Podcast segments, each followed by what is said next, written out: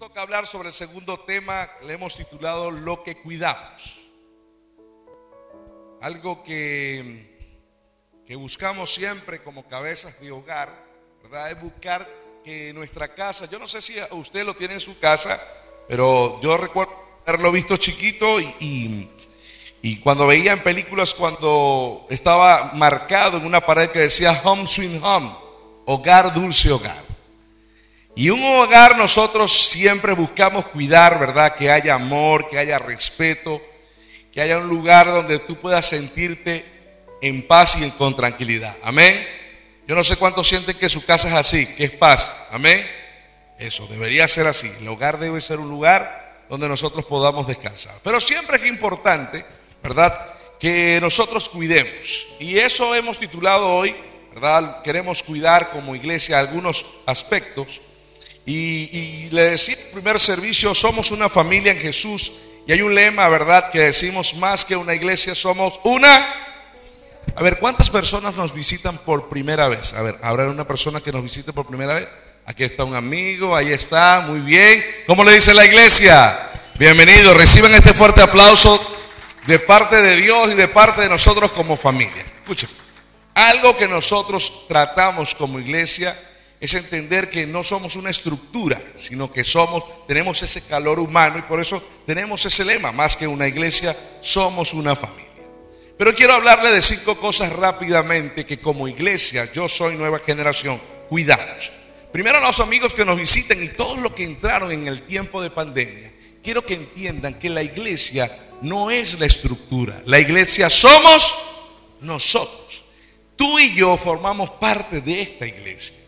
Nosotros nos sentimos, por eso la Biblia dice en, en, en Eclesiastés, lloramos con los que lloramos, reímos con los que ríen, ¿verdad? Los que triunfan los celebramos. Escúchame, aquí no hay esa codicia. En las familias sanas no debería haber codicia. Si alguien triunfa, todos triunfamos, amén.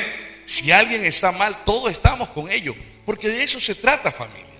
Yo le comentaba al primer servicio y le decía, hoy a lo mejor vamos a aprender algunas cosas importantes, porque notamos, ¿verdad?, que Eh, no sé en qué tipo de familia nacimos, ¿verdad? Hay familias que nacen siendo egoístas, separadas.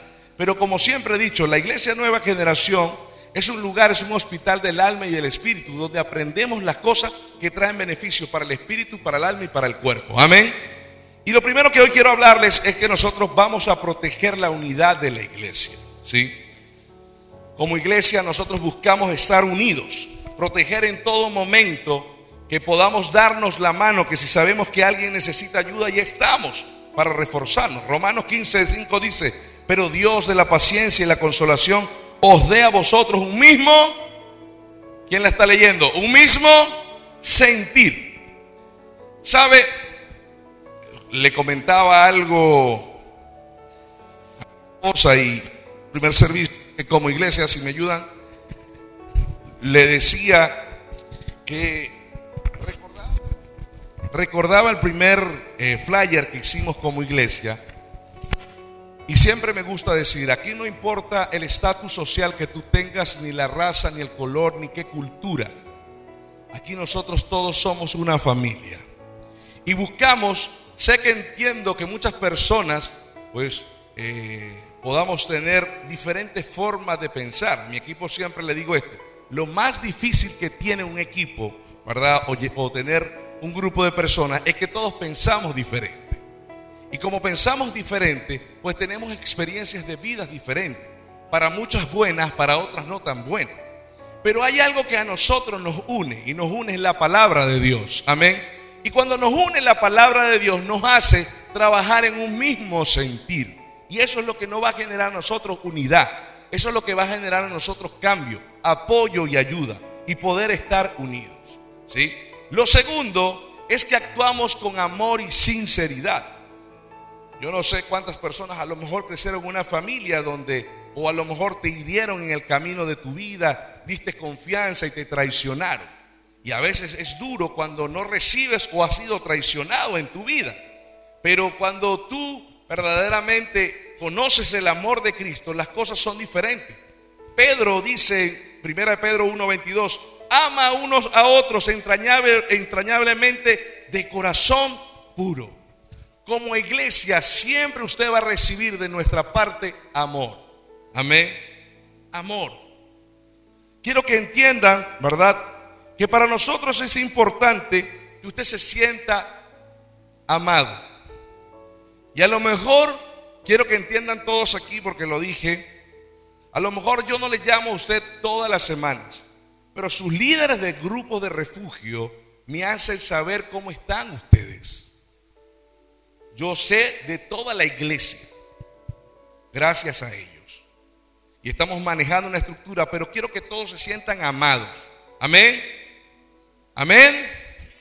Y quiero que llevemos a eso. La iglesia tiene algo.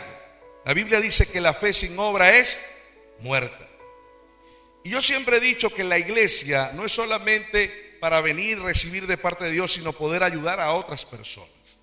Gracias a nuestro hermano, al Ministerio de Misericordia y Ayuda, ¿verdad?, que varios están aquí representando, nosotros mes a mes recogemos un kilo de amor.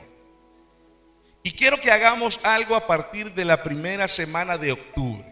Usted traiga un kilo de amor, ¿sí?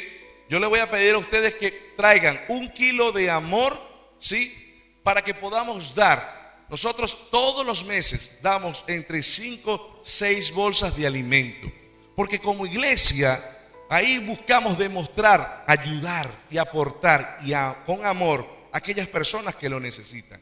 Es más, yo no sé si entre ustedes hay alguna persona que no tenga empleo. Esta semana ya hablé, ¿verdad? Luis estuvo en el primero, aquí está María. Vamos a abrir lo que es la, el, el proyecto Job, es de trabajo. Si usted necesita trabajo, nosotros vamos a ayudarle. Porque el deber como nuestro amor como iglesia nos hace no solamente cuidarle espiritualmente, sino también trabajamos a lo mejor emocionalmente su vida, pero también en lo que podamos nosotros podamos aportar y ayudarle en base a sus necesidades. Amén. Y como iglesia entonces sería bonito que nosotros podamos apoyar a otros. Amén. ¿Quién dice amén y me apoya en eso? Eso es la Iglesia Nueva Generación. No es solamente el hecho de, de, de, de recibir, está bien, pero también de nosotros poder dar. Es la oportunidad que nosotros podamos ayudar a otras personas. Como iglesia rechazamos actitudes de chisme, contienda y división. La Biblia dice en Efesios cuatro veintinueve: ninguna palabra corrompida salga de vuestra boca. Mateo cinco veintidós al veinticuatro dice: pero ahora yo les aseguro que cualquiera que se enoje con otro tendrá que ir a juicio. Cualquiera que insulte a otro será llevado a tribunales. Y el que maldiga a otro será echado al fuego del infierno. Por eso, si llevas al altar del templo una ofrenda para Dios y allí te acuerdas que alguien está enojado contigo, deja tu ofrenda delante del altar, ve de inmediato a reconciliarte con esa persona, después de eso regresa y presenta tu ofrenda a Dios. Mateo dieciocho quince dice: si un creyente peca contra ti, háblale en privado y hazle ver su falta. Si te escucha y confiesa el pecado, has recuperado a esa persona. Colosenses tres trece dice: sean tolerantes los unos con los otros, y si alguien tiene alguna queja con otra persona o con otro, perdónense. Diga conmigo: perdónense, así como el Señor los ha perdonado a ustedes.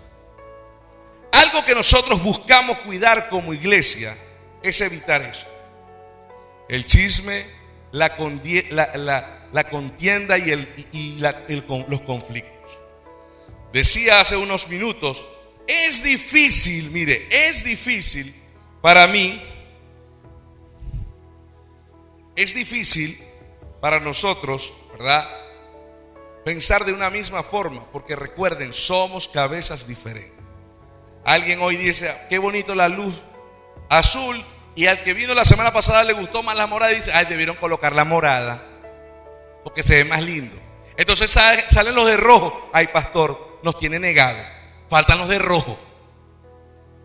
Todos pensamos diferente, pero Pablo nos enseña algunas, algunas cosas que son importantes practicar. Número uno, el vivir o el convivir es difícil en la vida.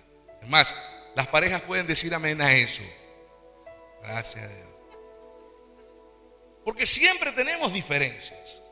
Pero ¿sabe qué es bonito? Algo que yo enseño a los matrimonios en la iglesia, los que vienen por primera vez, es que cuando Dios está en medio del matrimonio, Dios nos da la herramienta para salir del problema.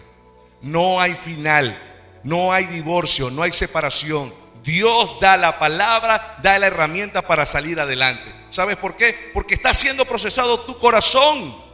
Dios está procesando tu corazón en ese momento. Amén. Entonces yo quiero que usted entienda pasos. Como iglesia quiero enseñarle algunos pasos.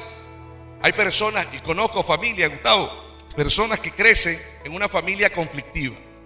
Conozco hermanos, Eduardo, que tienen diez años sin hablarse. Escúcheme, eso no es normal. Lo normal es que nosotros podamos reconciliarnos y perdonarnos. Amén. Pablo enseña este principio. Si usted llegare a tener una falta, usted falla o le faltan, lo primero, si usted falla, reconozca su error. Aquí en la iglesia vamos a enseñar, ¿sí? Lo otro es que usted también al mismo tiempo pueda perdonar. Lo más difícil no es solamente reconocer, lo más difícil es pedir perdón. Porque sentimos que es como que estamos doblegando nuestro orgullo, Fernandito. ¿Sí me explico? Entonces no, escúchenme, no es así. Debemos entender ese principio. Entonces debemos aprender que el perdón es algo liberador. Amén.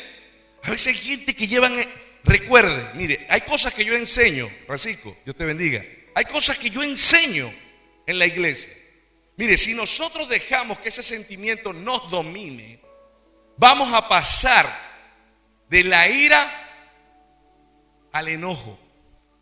Y luego del enojo, ¿verdad? Comienza a sentarse eso allí y viene el resentimiento.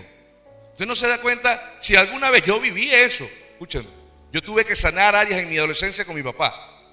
Y hubo un momento que tuvimos conflictos, Naudi, al punto que cuando a veces que mi papá venía, ya yo sentía que me molestaba. No sé cuántos han sentido esa incomodidad. Eso se llama resentimiento. Cuando te mencionan a alguien, ¿sí? Usted sí sabe, ¿ok? Te mencionan algo, ¿verdad? Y eso te incomoda. Pero ahí es donde voy, escúchenme. Cuando nosotros perdonamos, no permitimos que eso controle nuestra vida. Porque después del resentimiento viene algo que se llama amargura.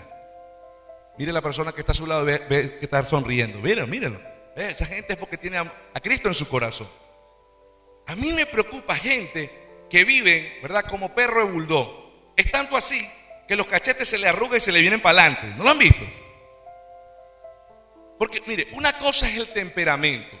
Yo entiendo que no todos son coléricos ni sanguíneos, ¿verdad? Pero otra cosa es que todo te caiga mal, tú andes mal. Y yo quiero decirte algo. A veces nosotros juzgamos más a los demás sin darnos cuenta que somos nosotros. Somos nosotros. Por eso siempre he dicho, hay que buscar la manera de sanar, perdonar. Pablo dice algo. Tolérense. ¿Cierto, equipo? Allá, producción. Miren, la gente sabe que trabaja conmigo, yo trabajo bajo presión. Y aquí hay veces que hay que aprender a tolerarnos. Porque trabajar bajo presión no es fácil, ¿cierto, Eduardo? Pero debemos aprender a amarnos. Eso nos habla y nos lo dice el apóstol Pablo. Y eso son cosas que nosotros como iglesia buscamos. Por eso no nos gusta el chisme en este lugar. Amén. Levante la mano el chismoso, cuidado. No, pila, ¿eh? Porque ya lo íbamos a apedrear. No, no, que la misericordia llega aquí también. Pero buscamos evitar. Mire, si hay algo que te incomoda, ve a esa persona y sánalo. No permitas que ese monstruo crezca en ti. Si una persona, mire, por eso tenemos al mejor equipo de protocolo. Yo creo que le dé un fuerte aplauso a todo el equipo de protocolo. Mire, en la cabeza Rita y toda esa maravillosa gente que nos atiende con amor, ¿cierto? Con cariño. Pero a veces ellos son seres humanos también. Y a veces están bajo presión, Roberto. ¿Entiendes? Entonces, pasa adelante. Y a lo mejor, ay, esta gente se trató mal. No, ¿entiendes? Que yo nunca lo he visto. ¿Ves? Ahí estaba Elsa, adelante, hermano. ¿Cuántos tiene este? Dos por aquí. Mire, vámonos por aquí. No, eso parece una robotina. Porque busca, queremos que la gente se sienta en agrado. Yo siempre le digo al equipo, ¿verdad? Todos nosotros podemos tener formas de pensar, pero lo importante es que Jesús nos pueda unir en amor. Amén. Lo siguiente, siguiendo a los líderes. Las personas que nos visitan, ¿verdad? Y, y están comenzando con nosotros. Quiero sacarle un chip que la sociedad ha enseñado. La gente a veces piensa que los líderes, nosotros como líderes, ¿verdad? Queremos es volver a las personas sumisas. Es más, la gente de afuera dice, Nawanaudi, te lavaron el cerebro, genio. Ahora vas a la iglesia. Escuchen. Hoy voy a sacar ese concepto porque la Biblia dice, fíjense, Hebreos trece, diecisiete, obedeced a vuestros pastores y sujetaos a ellos, porque ellos velan por nuestras almas como quien ha de dar cuenta. Permitid que lo hagan con alegría y no quejándose, porque eso no sería. La Biblia hay algo que nos enseña: sujeción. Hay un concepto diferente entre sujeción a sumisión. Amén. Sujeción es sujetarse, apoyarse. Amén. ¿Qué pasaría, Gustavo? Agarra a Nini. Levántate y carga. O oh, papá, echa. Levántate, Gustavo. Mira al pueblo. ¿Qué pasaría si Gustavo suelta a la niña? No lo va a soltar. Mosca. Ah, no, Rinés te lo digo. ¿Qué pasaría? Dígamelo. Se cae. Hay algo que muchas veces hacemos como líderes, que estamos viendo y cuidando de ustedes. Eso es sujeción. Él está sujetando a su hija para que no se caiga. Amén. No es sumisión. Aquí nadie te va a obligar a hacer cosas. Muchas personas piensan, Fernando, ya tú sabías que te llamaba. Ven acá, Fernando. Ven acá, cárgame, porque yo soy el pastor. ¡Ay! Ah. La pregunta: muchos piensan que como líderes o pastores vamos a abusar de las personas. No. En esta iglesia nunca abusaremos. Todo mi equipo sabe. Yo soy el primero que estoy dando el ejemplo como pastor. Quien me conoce a mí sabe que a mí no, yo me puedo quitar esto y ir a limpiar un baño, porque eso se llama servicio. Nosotros llamamos, pastor, es que tal, escúchenme, esos son ellos. Nosotros somos la Iglesia Nueva Generación. Amén. Somos siervos del Señor. Es más, a mí anhelaría, yo sé que ahorita, aquellos días estábamos conversando el equipo y decíamos, oye, qué difícil no saludarnos, ¿sí o no? Hermano, sale la hermana Rita, la dura. Ajá, nena. Hermano, salgan por aquí, dicen. Y uno quisiera a saludar al hermano. Hermano, Dios te bendiga. Y así uno quisiera. Sí, ya, ya, ya me metí. ¿Qué estamos transmitiendo? Es difícil. Y a veces queremos, y quiero que nos entiendan que, es la, que tenemos un control como gobierno, pero pronto saldremos de esto, amén. Entonces, pero lo importante de esto es que ustedes entiendan que como líder nosotros estamos cuidando. Todo el que ha ido a mi oficina sabe que yo he dicho esto. Al salir de esa puerta tú tomas la decisión. Si tomas las herramientas para que te vaya bien, porque yo sí me voy a hacer feliz con mi esposa y mis hijos. Todos saben que yo les digo eso.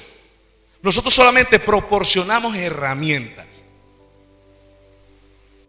Hay personas que de repente se enojen. Y yo estoy claro. Yo siempre le he dicho, como en mi país, yo soy como pitcher que lanzo la recta por todo el medio. Si no te gusta, debes entender que es lo único. A nadie le gusta muchas veces que nos inyecten, que nos, que nos levanten la curita y que veamos el pus y nos pasen algo que nos duele. Pero a veces es necesario, ¿sabes por qué? Para que podamos sanar. Para que podamos sanar. Por eso la Biblia dice, sujétense a sus líderes. Porque nosotros estamos velando como pastor y como guía para que ustedes les vaya bien. Es nuestra responsabilidad. La Biblia dice que Dios me va a hacer a mí como pastor. Voy a, voy a, a, a, el Señor va a demandarme de cada uno de ustedes. Por eso no me quedo solo. Le digo a todos los demás, a Gustavo, a los demás, ustedes también chupan mandarina, digo yo. Porque tenemos una responsabilidad de cuidar a toda la grey. Y muchas veces lo aconsejamos, lo motivamos, lo animamos. Pero recuerden, nunca los vamos a obligar a hacer algo.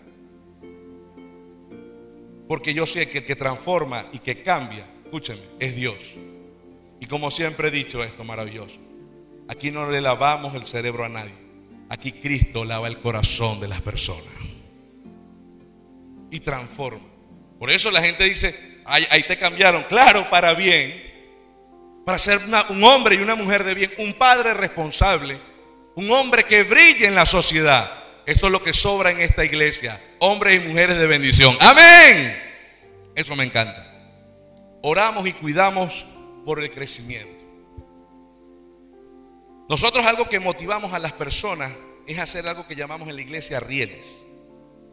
Y lo hacemos, escúcheme, no por quererlo obligar, es para que ustedes tengan el conocimiento y puedan actuar de forma madura. Amén. La madurez no tiene que ver con edad. Mire, yo he atendido gente de cincuenta años inmaduros. Se creen sabios en su propia opinión y la Biblia dice, le dice necios. La Biblia le llama a eso necios, porque no se dan cuenta que el resultado que están dando es malo. Pero algo que hacemos nosotros como líderes es cuidarlos y guiarlos para ello. La Biblia dice en Primera Tesalonicenses: damos gracias a Dios por todos vosotros, haciendo en memoria nuestras oraciones. Tercera Juan uno dos dice: querido hermano, pido a Dios que así que te, que te vaya bien espiritualmente. Arranca. Aquí no dice económicamente primero. Aquí no dice emocionalmente. Porque ¿qué pasa si hoy tienes dinero y el día de mañana se te acaba todo el dinero? ¿Te vas a suicidar? Mientras que tu espíritu esté conectado con Dios, la Biblia dice que todas las cosas nos ayudan. Pablo dice, sé vivir en la abundancia, sé en la escasez. Pero mientras esté claro mi propósito de vida, yo sé que mi Redentor vive a mi lado. Que todo lo que yo toque, que todo lo que yo pise, que donde yo vaya, el Señor irá conmigo y Él me bendecirá. ¡Amén! Cuando nosotros entendemos ese principio, por eso es que necesitamos conocer de Dios. Necesitamos conocer de la palabra. A veces, mire, en la vida vamos a tener aflicción. Jesús lo dijo. No vamos a, a sentir triste. Muchas veces no nos van a salir las cosas. Yo a veces animo a las personas y, le, y les digo, escúchenme, pídele a Dios que te muestre. Estás pasando un momento difícil, pídele a Dios. Porque yo lo que puedo hacer en ese momento es orar. Porque Dios es el que está guiando tus pasos, no yo. Y a veces necesitamos ser pasados por procesos difíciles, porque Dios necesita primeramente que nuestra mirada esté en el cielo. Segundo, que nuestro corazón pueda ser sanado y restaurado. Dios no puede darte mayores bendiciones mientras tu corazón esté mal. Amén, iglesia. Dios no, escúcheme, si tú te sientes estancado, y esta palabra es para alguien esta mañana, si tú te sientes estancado, es momento de que Dios abra tu entendimiento y te das cuenta que no te puede dar mucho más allá, porque hay algo en tu corazón que está estancando el avance. Has lanzado anclas en tierra. Muchas veces tu actitud es tu respuesta, es tu forma de accionar. Pero ¿sabes lo que está haciendo Dios? Te dice, epa, levanta ancla, porque te voy a enseñar, te guiaré, te mostraré hacia donde quiero llevarte.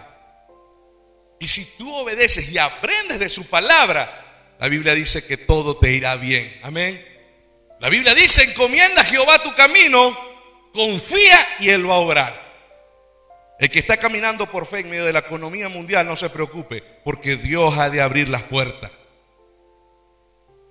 Sí, no se preocupe. Es momento de confiar en el Señor. Hebreos dice algo, doce, catorce.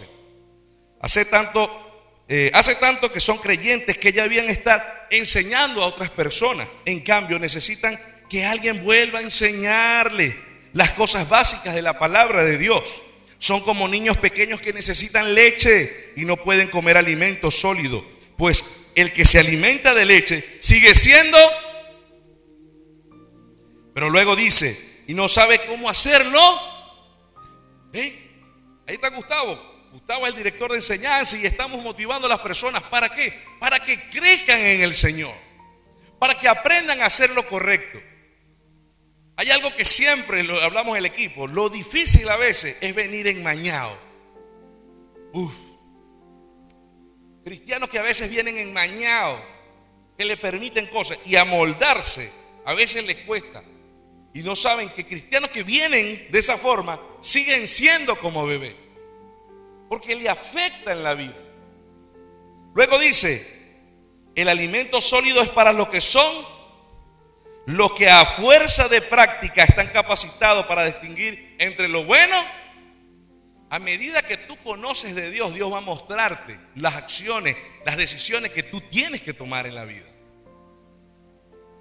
Pero si tú no buscas de Dios, Escúcheme, usted puede sentir algo emocional aquí, ¿me entiende? Dios es milagro, es muy bonita la canción,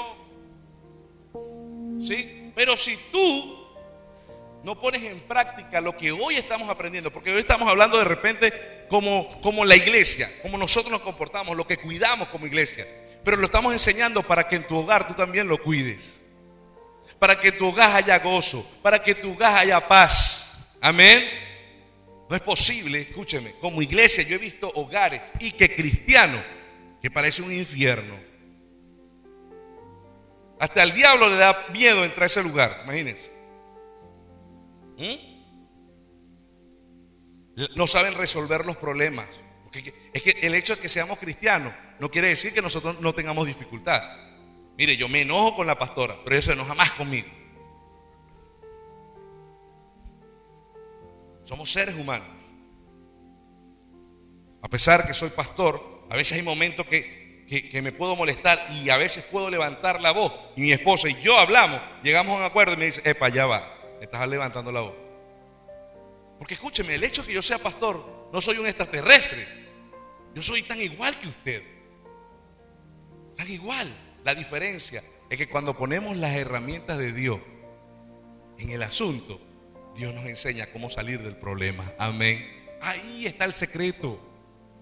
¿Sabes por qué tu matrimonio está así? Porque falta Dios en el asunto. ¿Sabes por qué tus finanzas están mal? Porque falta Dios en el asunto. ¿Sabes por qué no hay paz en tu hogar? Porque está faltando Dios en el asunto. Llegó el momento, iglesia, de poner, comer de parte de Dios para que las cosas, el asunto, se vuelva en bendición. Amén.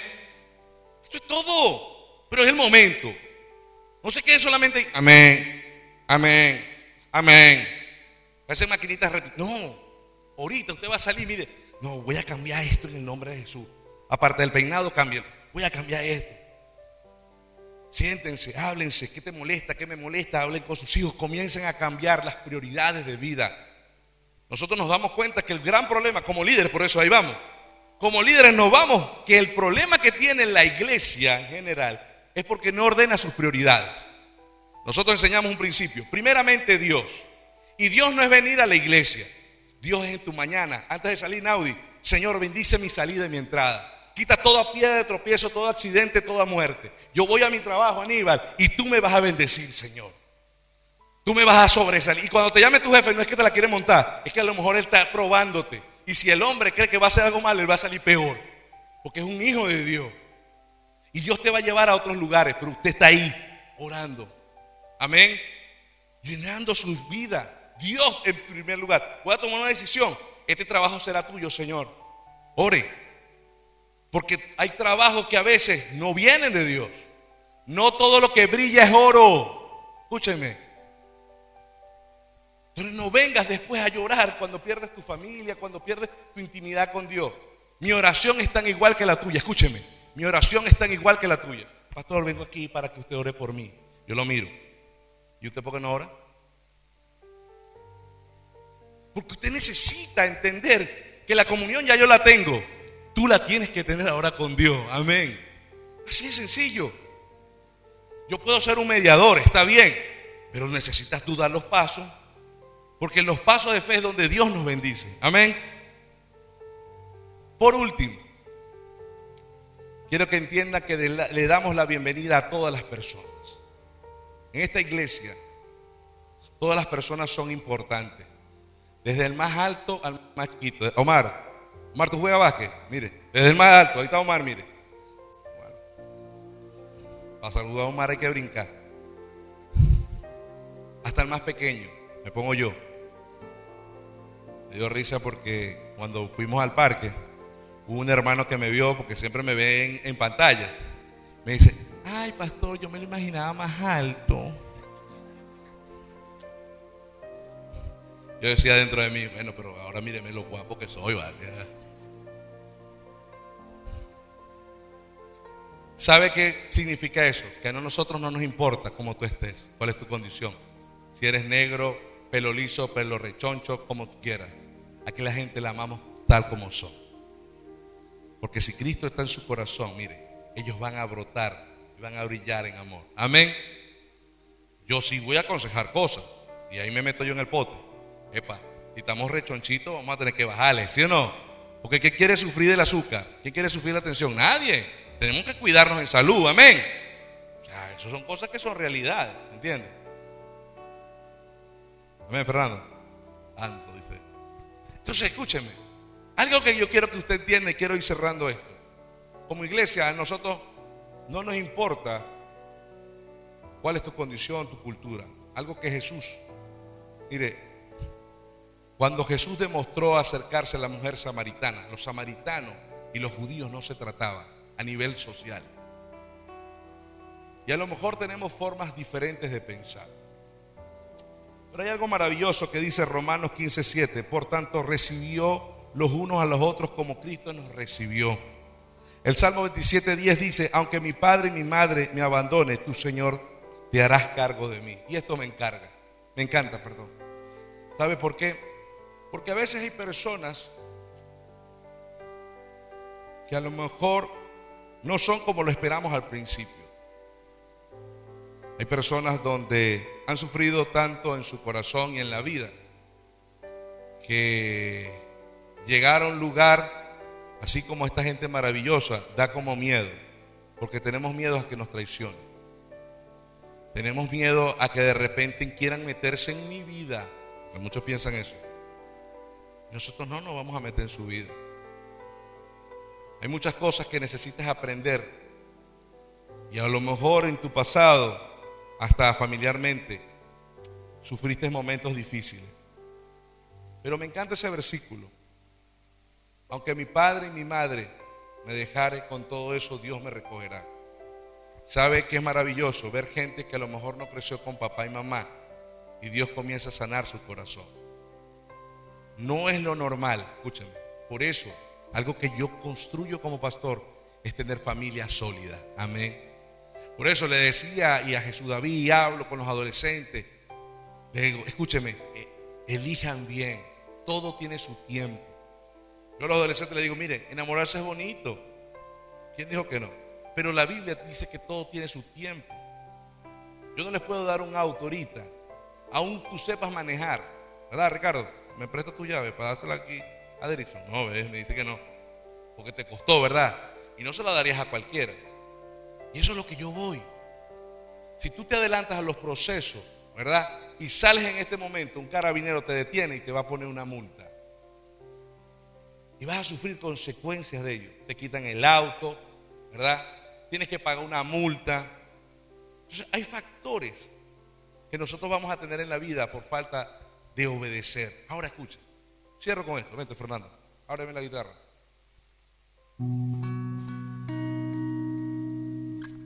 Recuerdo la historia de un muchacho llamado Carlos. Cada vez que nos tocaba hablar sobre familia, él lloraba demasiado. Carlos creció sin su papá. Su papá y su mamá se divorciaron cuando tenían dos, tres años de edad. Y hay un error muy grande que a veces veo cuando los padres se separan, es que también se divorcian de los hijos. Y Carlos fue uno de ellos.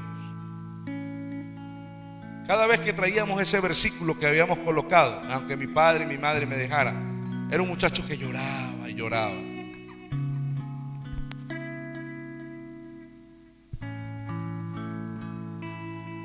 Y un día, como pastor de jóvenes, yo me acerqué a él, porque siempre cuando el pastor tocaba esa, esa fibra, y me tocó hablar con él. Carlos, ¿qué pasa?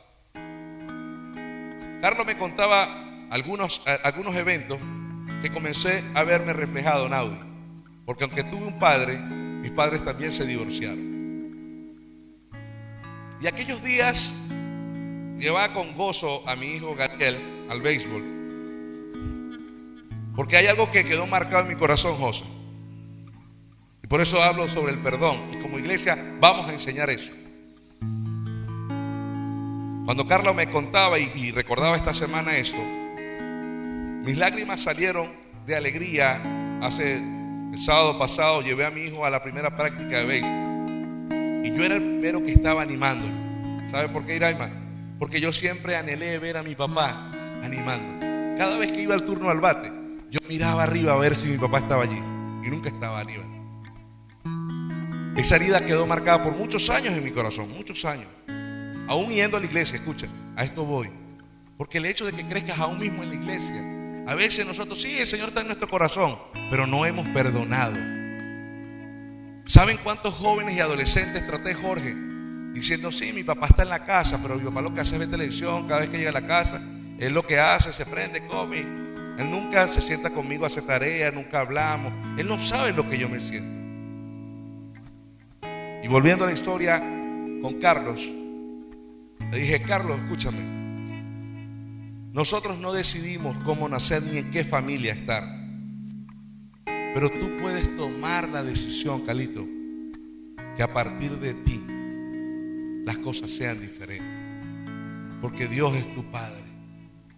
Y la Biblia tiene una promesa que dice que aunque mi padre y mi madre me dejaran, Dios me recogerá y me enseñará, porque Él es el Padre. Amén. Carlos comenzó a llorar y ministré su corazón. Le dije, Señor, sana ahora esa herida, porque perdonar no es olvidar, es recordar sin dolor. Mira, ahora tengo una relación maravillosa con mi papá. Cada vez que mi papá me llama, me dice, se despide y me dice, hijo, te amo. Wow. Mi papá no me decía eso, niño. Nunca, nunca, Roberto, nunca. Sanamos días antes de venirme a Chile. Saqué todo en mi corazón, lo que dije ahorita. Porque lo que hablo como pastor no es solamente como iglesia. Acuérdense que la iglesia somos nosotros. Amén. Y comencé a hablar con mi papá. Y ahora yo puedo hablarlo tranquilo, sin dolor, sino solamente un recuerdo. Porque perdonar, recordar sin dolor. Y yo no sé cuál ha sido tu pasado, pero hoy quiero decirte algo. Como iglesia hemos puesto nuestra vida en manos del Señor. No sé si tienes un divorcio, no sé si, si has sido abandonado, huérfano. Tu padre murió a lo mejor. Y a lo mejor hay cosas que has aprendido solo en tu vida. Pero llegó el momento de decir, sí, no puedo cambiar mi pasado, pero sí puedo cambiar mi futuro en Jesús. Yo quiero que usted se ponga de pie. Y algo que decía comenzando, algo que nosotros cuidamos es la presencia de Dios. Porque la presencia de Dios es la que nos llena, es la que nos da fuerza, es la que ministra nuestras vidas. Y si hubo un evento de tu pasado, hoy quiero ofrecerte algo que Jesús hizo en mi vida y en la vida de muchos de los que están aquí, para que puedas vivir una vida plena, una vida con la cara arriba, de decir, Dios ha cambiado mi corazón. No existe amargura, no existe dolor, falta de perdón.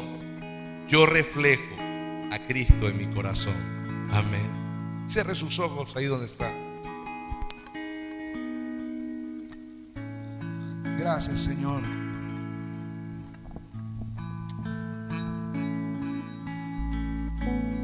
Gracias, Jesús.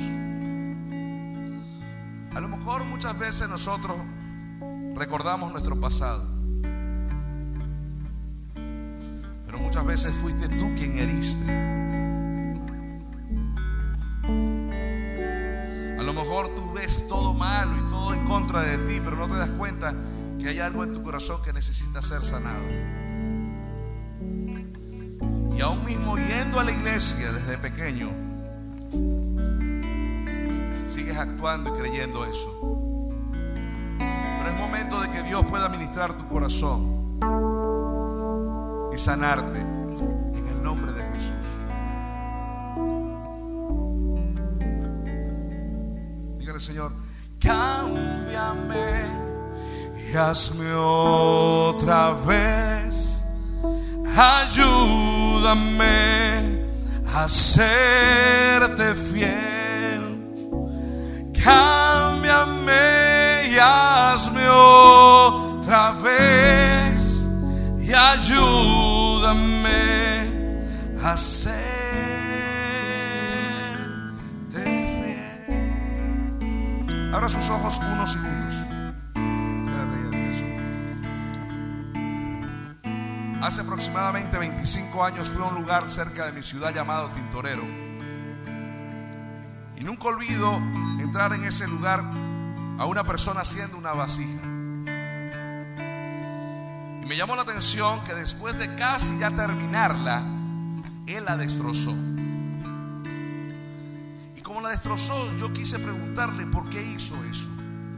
El alfarero llegó y me dijo: si yo dejo que este, esta vasija se seque con una piedra adentro del, de, de la formación, cuando ella se seque y tenga el primer golpe, se va a quebrar completamente. Por eso necesito destruir todo y sacar esa piedra y volver a moldear nuevamente la vasija para que quede perfecta. Yo no sé si usted me está entendiendo. Yo no sé cuál es la piedra que has tenido en tu corazón, pero si Dios hoy va a transformar tu vida, es momento de decirle: Señor, hazme de nuevo, Padre amado. Quiero ser un instrumento de bendición para ti. Amén. Cierra tus ojos. Dígale: Señor, cámbiame y hazme otra vez. Ayúdame a serte fiel. Cámbiame y hazme otra vez. Ayúdame a ser